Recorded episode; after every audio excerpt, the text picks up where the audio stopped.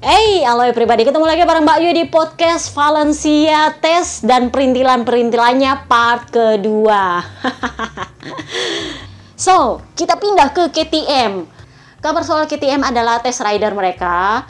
Si rider pensiun imut Dani Pedrosa itu akhirnya menang di pengadilan perkara penggelapan pajak.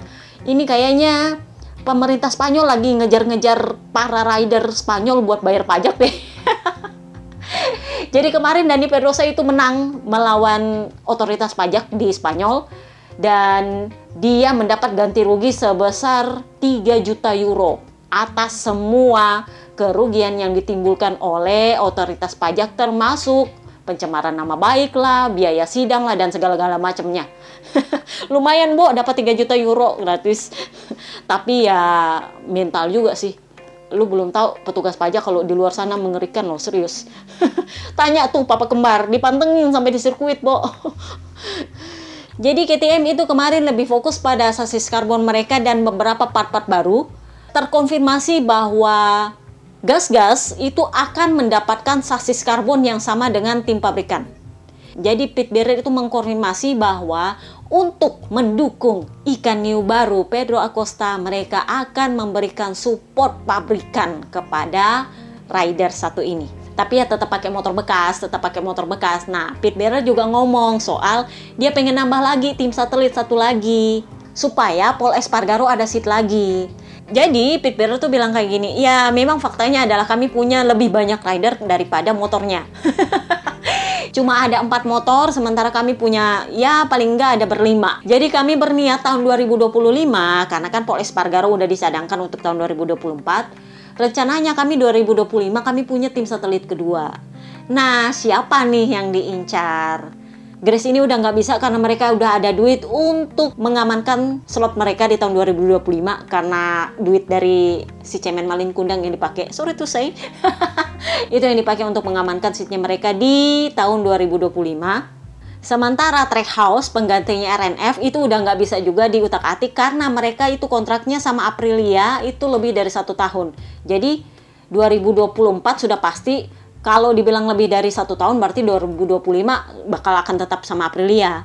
Nah, yang dikorek-korek adalah LCR. Misilihki idili, LCR itu kan kontraknya sama Sarko itu 2 plus 1. Berarti tahun 2025 Sarko masih ada kontrak di LCR plus 1. Tahun 2026 ada opsi.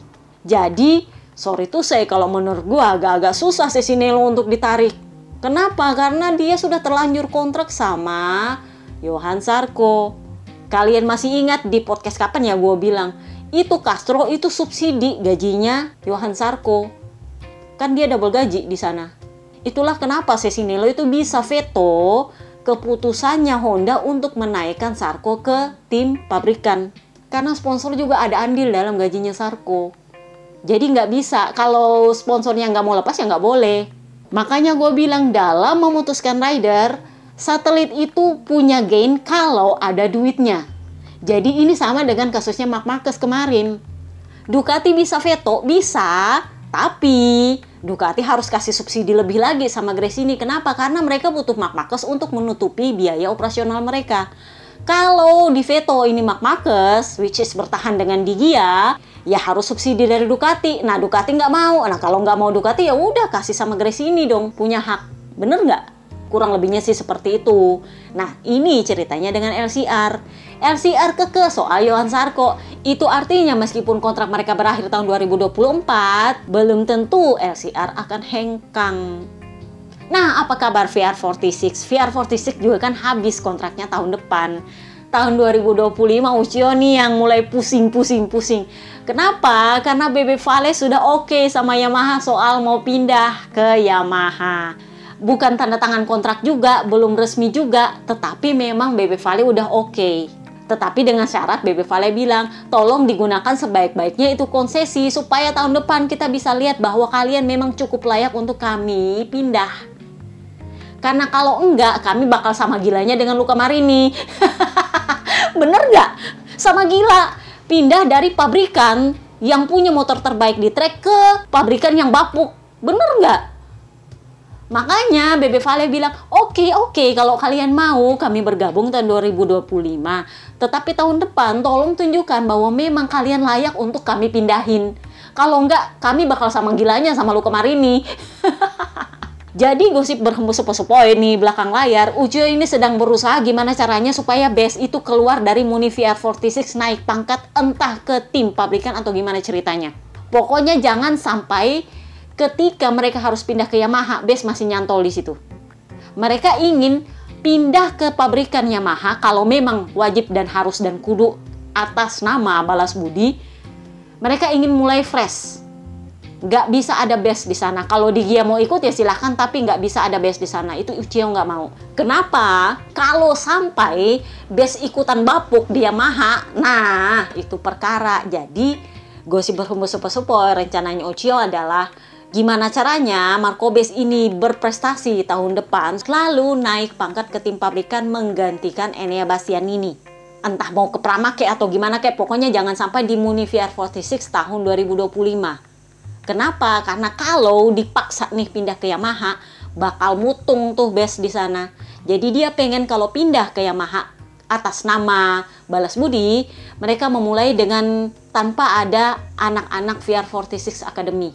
Mau di Gia ikut boleh. Kalau Vieti mau masuk ya nggak apa-apa juga sih nggak masalah. Kenapa? Karena artinya dia mulai dari fresh. Nggak masalah tetapi jangan sampai base ikut. Itu yang dia nggak mau Ujian memang sebenarnya kalau bisa nggak nggak cuman gara-gara dibahas lagi utang budi utang budi dan utang budi ya oke okay lah ya mau di apa jadi ya kita lihat nanti seperti apa KTM apakah dia mampu mendapatkan tim satelit keduanya berhasilkah dia membujuk LCR atau gimana? Atau justru via 46 yang ke KTM? aham, aham.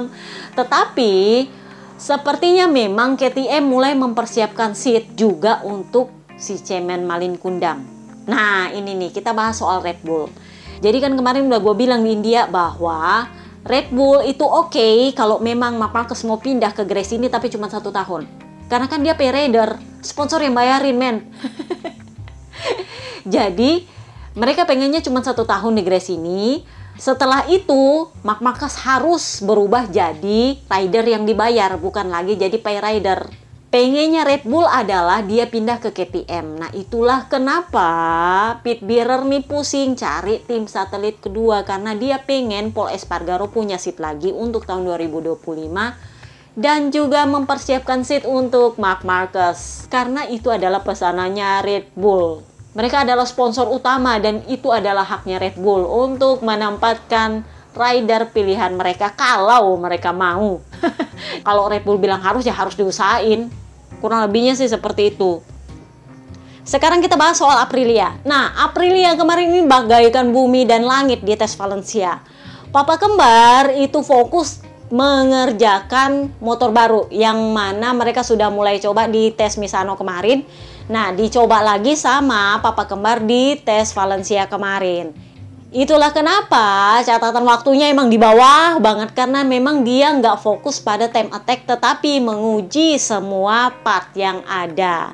Sementara Papa Nina itu nggak pakai motor baru. Jadi dia emang udah clear bilang saya memakai motor yang sama dengan ketika saya balapan di Valencia dengan setup yang sama dan dengan cara yang sama. Sehingga saya berkesimpulan bahwa yang salah adalah ban. Jadi kan kemarin udah gue bilang kalau kalian mundur ke Valencia GP Part 2, udah gue bilang dia kena ban undian karena di Qatar performa dia nggak terlalu bagus, jadi dia dapatnya ban undian di Valencia. Nah, ini nih yang jadi bahasan yang dibahas sama si Bakso Taramaso, Michelin. Jadi Michelin bilang, ya memang paling gampang itu memang menyalahkan ban.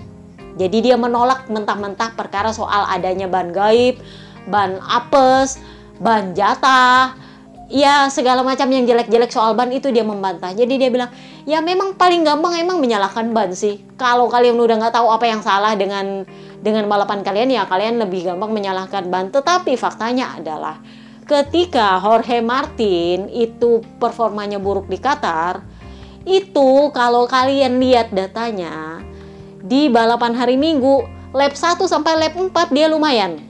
Lap 6 sampai 7 dia udah mulai cepat. dia hampir sama cepat dengan Peko. Jadi kalau dia bilang dia lebih lambat satu detik daripada dia ketika sprint race, datanya mana? Karena yang saya tahu, kalau saya lihat dari data yang ada, dia itu salah start. Jadi Michelin menolak tudingan soal ban apes. Bahkan soal Peko banyak ya, yang dia crash hampir kehilangan nyawa di Catalan GP itu kan waktu itu kalian masih ingat Peko bilang nggak ada yang aneh dengan motor saya saya berkendara juga dengan gaya yang seperti biasa karena itu baru lap pertama tikungan ketiga malah masih ingat? Jadi dia bilang nggak ada yang aneh dengan motor saya nggak ada yang aneh dengan cara berkendara saya dan nggak ada warning apa pun dari motor saya. Ya udah crash aja kayak gitu. Jadi kan waktu itu gue bilang kemungkinan ini perkara tekanan ban. Tetapi itu dibantah sama Taramaso. Taramaso bilang apa? Saya sudah bertukar data dengan Ducati dan kami mendapati tidak ada yang salah dengan bannya Peko. Justru menurut gua itu gaibnya. Kenapa? Karena secara nggak langsung dia menuduh itu salahnya Peko. Taruhlah ini bandingin. Kalau bandingin itu crashnya nggak kayak gitu kalau bandingin, lu biasanya crashnya di tikungan. Bukan di trek lurus pada saat motor lu lagi tegak tiba-tiba aja lu jatuh. Sepertinya dia juga mau menyalain mungkin si Peko tiba-tiba ngerem ya nggak mungkin juga Peko tiba-tiba ngerem kan. Itu loh trek lurus. Mau bilang ada kesalahan pada motornya Peko, justru juga aneh karena di Ducati nggak ada masalah emang sama motornya. Mau dibilang horsetnya ngelok lah, itu kan sudah tikungan ketiga, bener nggak? Jadi kalau nggak ada masalah dengan tekanan ban, nggak ada masalah dengan pekonya, nggak ada masalah dengan motornya, ya berarti bannya emang apes.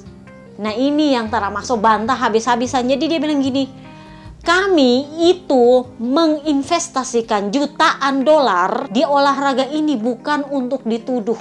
Memang ban kami lebih mahal dari provider lain, tapi kami berhasil membuktikan bahwa kami lebih baik memang ada kemungkinan untuk ban cacat tapi nih ini nih dia bilang tetapi itu hanya 1 sampai 2 per 10 nah Pirtinyi ini 1 per 10 1 sampai 2 per 10 ini dalam persen atau dalam apa? Kenapa? Karena kalau lu pakai desimal 2 per 10 itu sama dengan 20 per 100 aka 20 persen.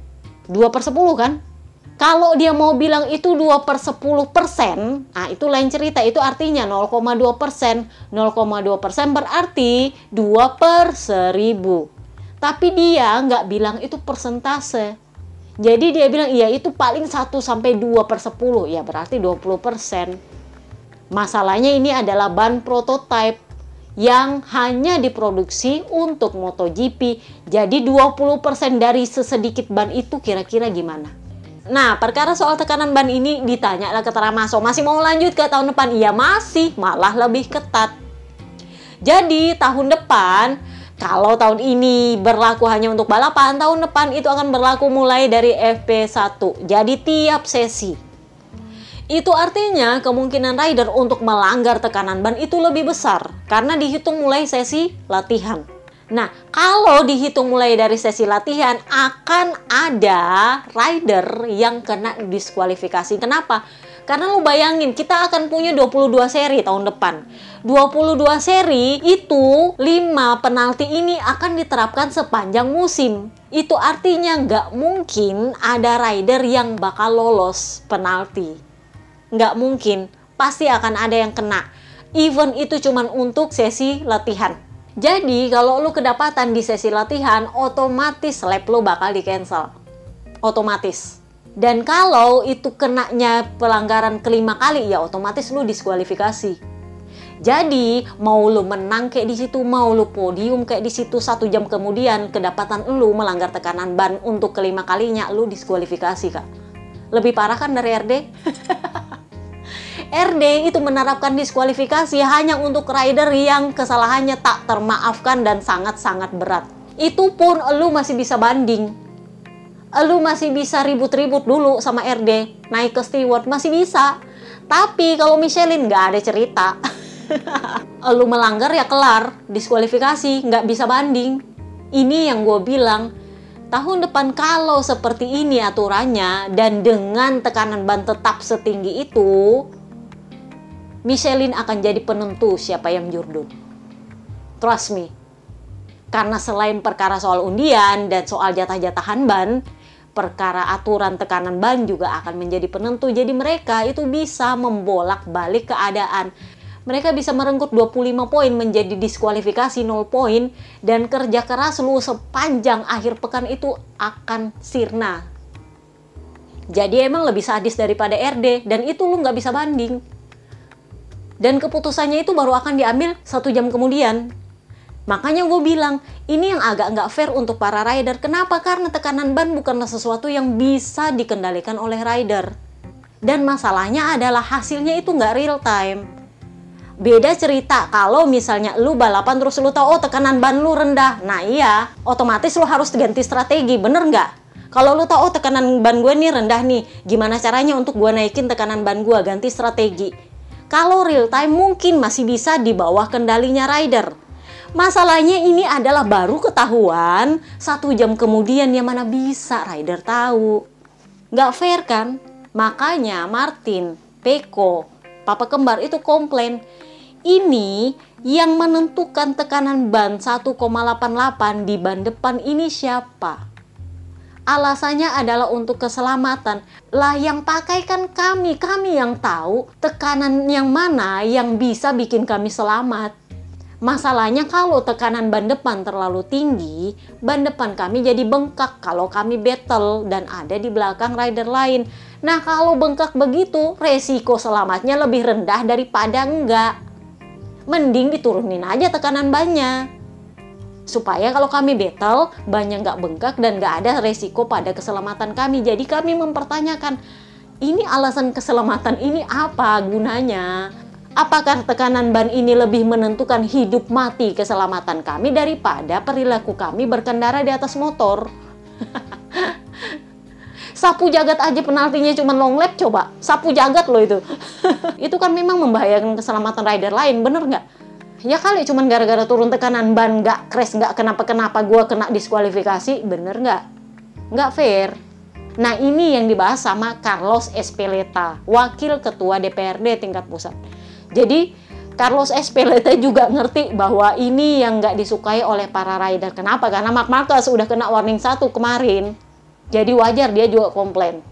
Jadi Carlos Espeleta bilang, ya masalahnya ini adalah aturan yang bukan ditetapkan oleh Komisi Grand Prix. Ini ditetapkan langsung oleh Michelin. Jadi nanti kami akan coba bicarakan dengan Michelin apakah tekanannya bisa diturunkan ataukah bisa dikondisikan ataukah penaltinya bisa diganti ataukah ada jalan keluar karena memang ini sepertinya memang kurang adil untuk para rider. Kenapa? Karena misalnya nih, lu selisihnya kayak Peko aja lah, kayak Peko kemarin di Valencia, oke? Okay? Itu kalau dia menang, terus tiba-tiba dia didiskualifikasi satu jam kemudian, si Jorge Martin bisa jurdun, bener nggak? Nah, pertanyaannya adalah, tekanan ban ini kan nggak diperlihatkan live. Lu baru tahu satu jam kemudian, jadi sorry to say, lu yakin nggak itu melanggar atau nggak? Bener nggak? Kalau itu tekanan banyak itu real time, kelihatan live di TV, jadinya ketahuan, oh ini yang turun tekanannya, oh ini enggak. Ridernya tahu, oh tekanan ban gue turun, harus ganti strategi. Bener nggak? Itu baru fair. Kenapa? Karena artinya kendali sudah ada di tangan rider. Kalau rider nggak tahu tekanan banyak turun atau enggak, ya gimana ceritanya? Satu jam kemudian baru ketahuan. Karena itu kan jelas bukan di bawah kendali rider. Itu yang nggak fairnya. Jadi kalau menurut gua ini aturan akan fair kalau rider tahu secara real time kondisi tekanan bannya. Jadi mereka bisa mengendalikan strategi balapan mereka atau strategi mereka untuk bisa menghindari penalti.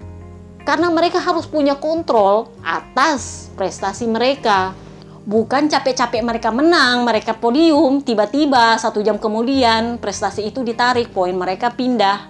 Kalau itu kenanya pas penentuan jurdun, nah itu lain cerita tuh. Makanya gue bilang, ini bisa-bisa Michelin lebih berkuasa dari RD. Kenapa? Karena penaltinya itu nggak bisa dibanding. Kemudian resiko penaltinya itu bukan ada di bawah kendali rider. Karena kalau penalti yang dikenakan oleh RD, mereka tahu, oh gue bisa kena penalti nih, ada resikonya nih.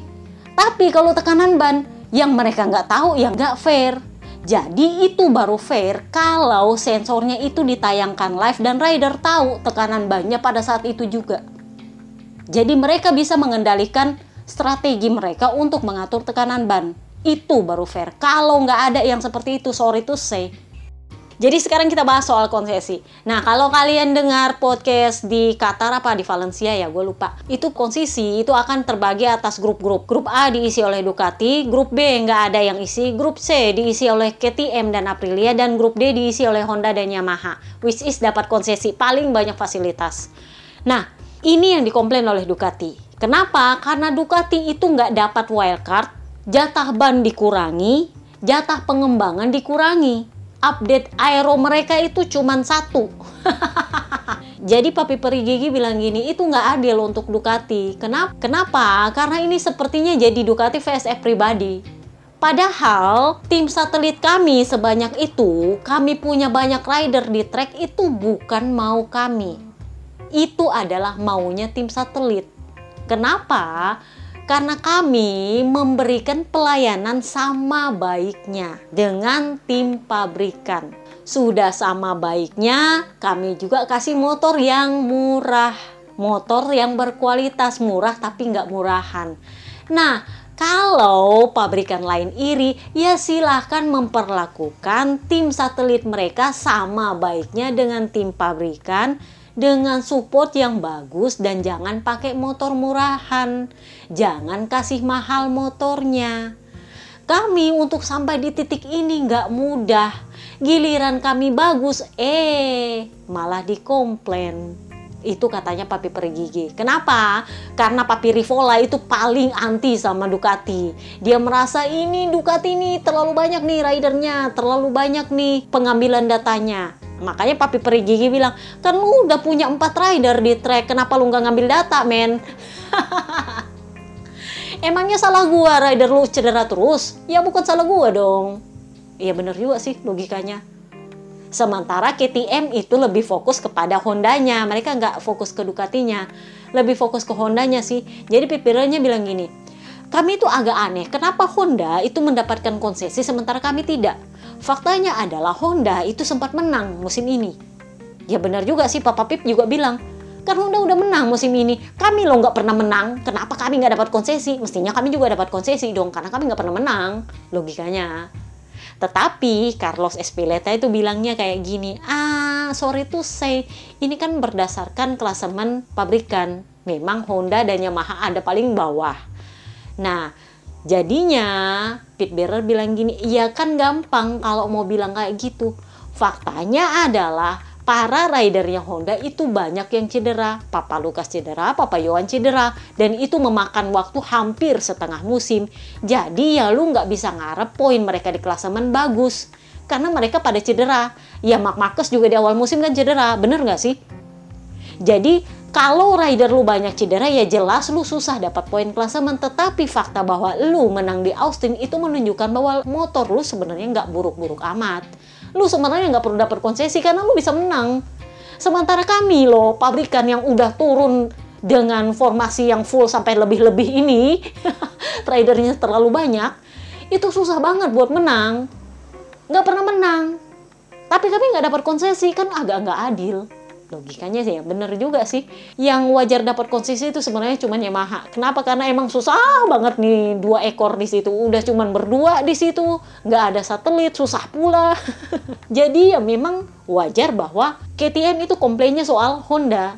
Karena memang sebenarnya kalau dikesampingkan perkara soal para ridernya cedera kalau cuma mau ngomongin poin klasemen itu kan cuma perkara gara-gara para ridernya cedera. Tetapi fakta bahwa mereka sudah pernah menang dan pernah podium dan segala macem ya mestinya KTM dapat konsesi.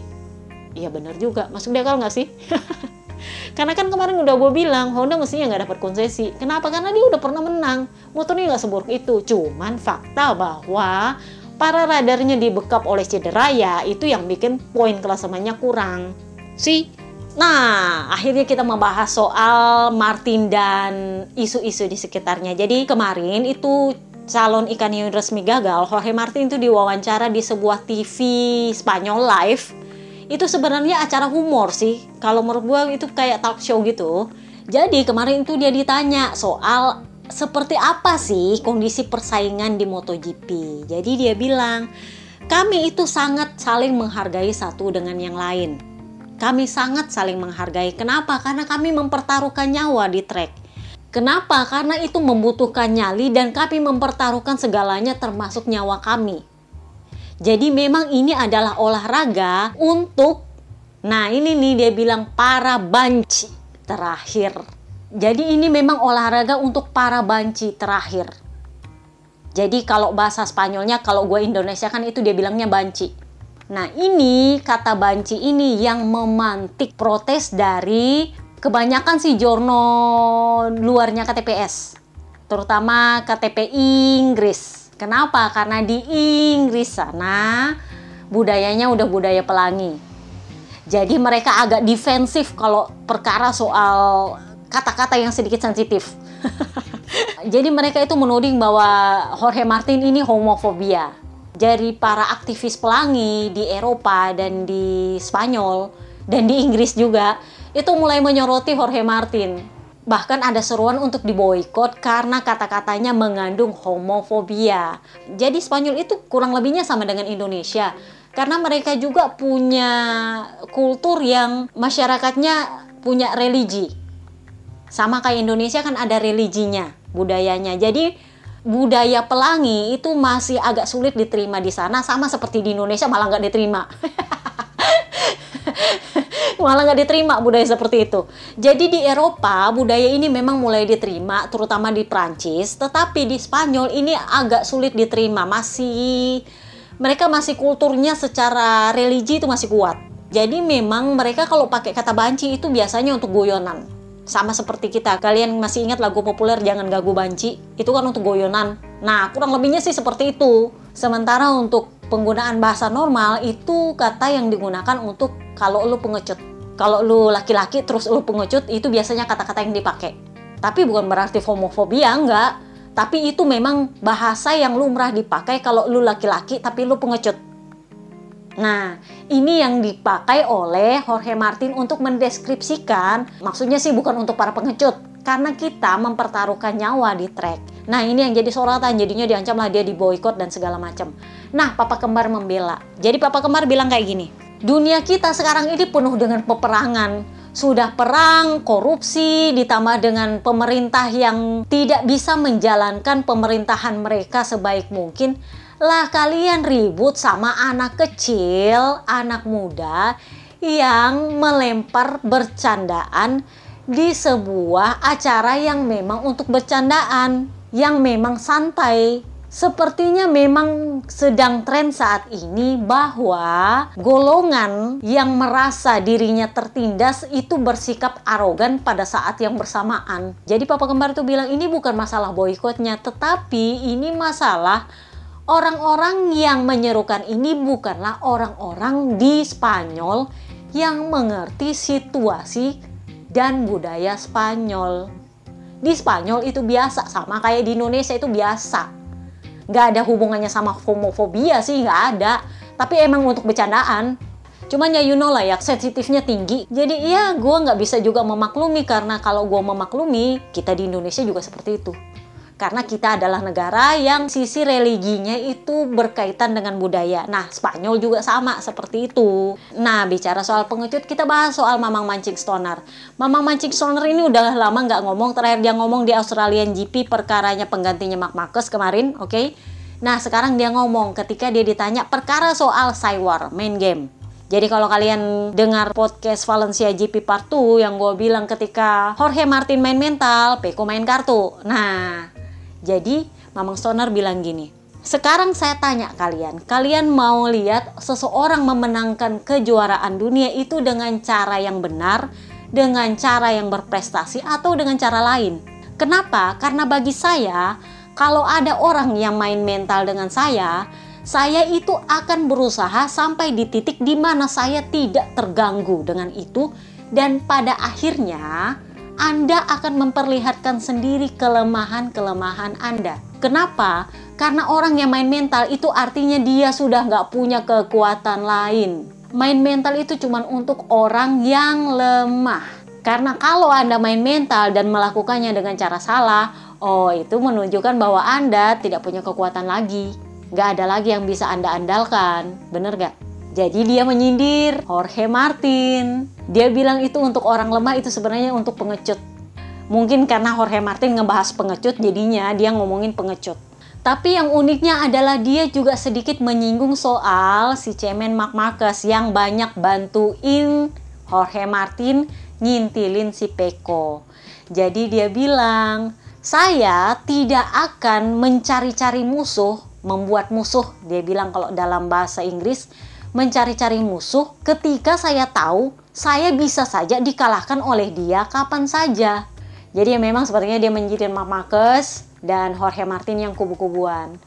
Tapi ya udahlah ya, udah lewat pada akhirnya juga terbukti bahwa lu mau main licik seperti apa, lu mau main mental seperti apa, lu mau kubu-kubuan juga seperti apa, pada akhirnya santan instan yang menentukan. Oke, itu aja podcast kita kali ini. Ini adalah akhir dari part 2. See you next time guys. Bye-bye.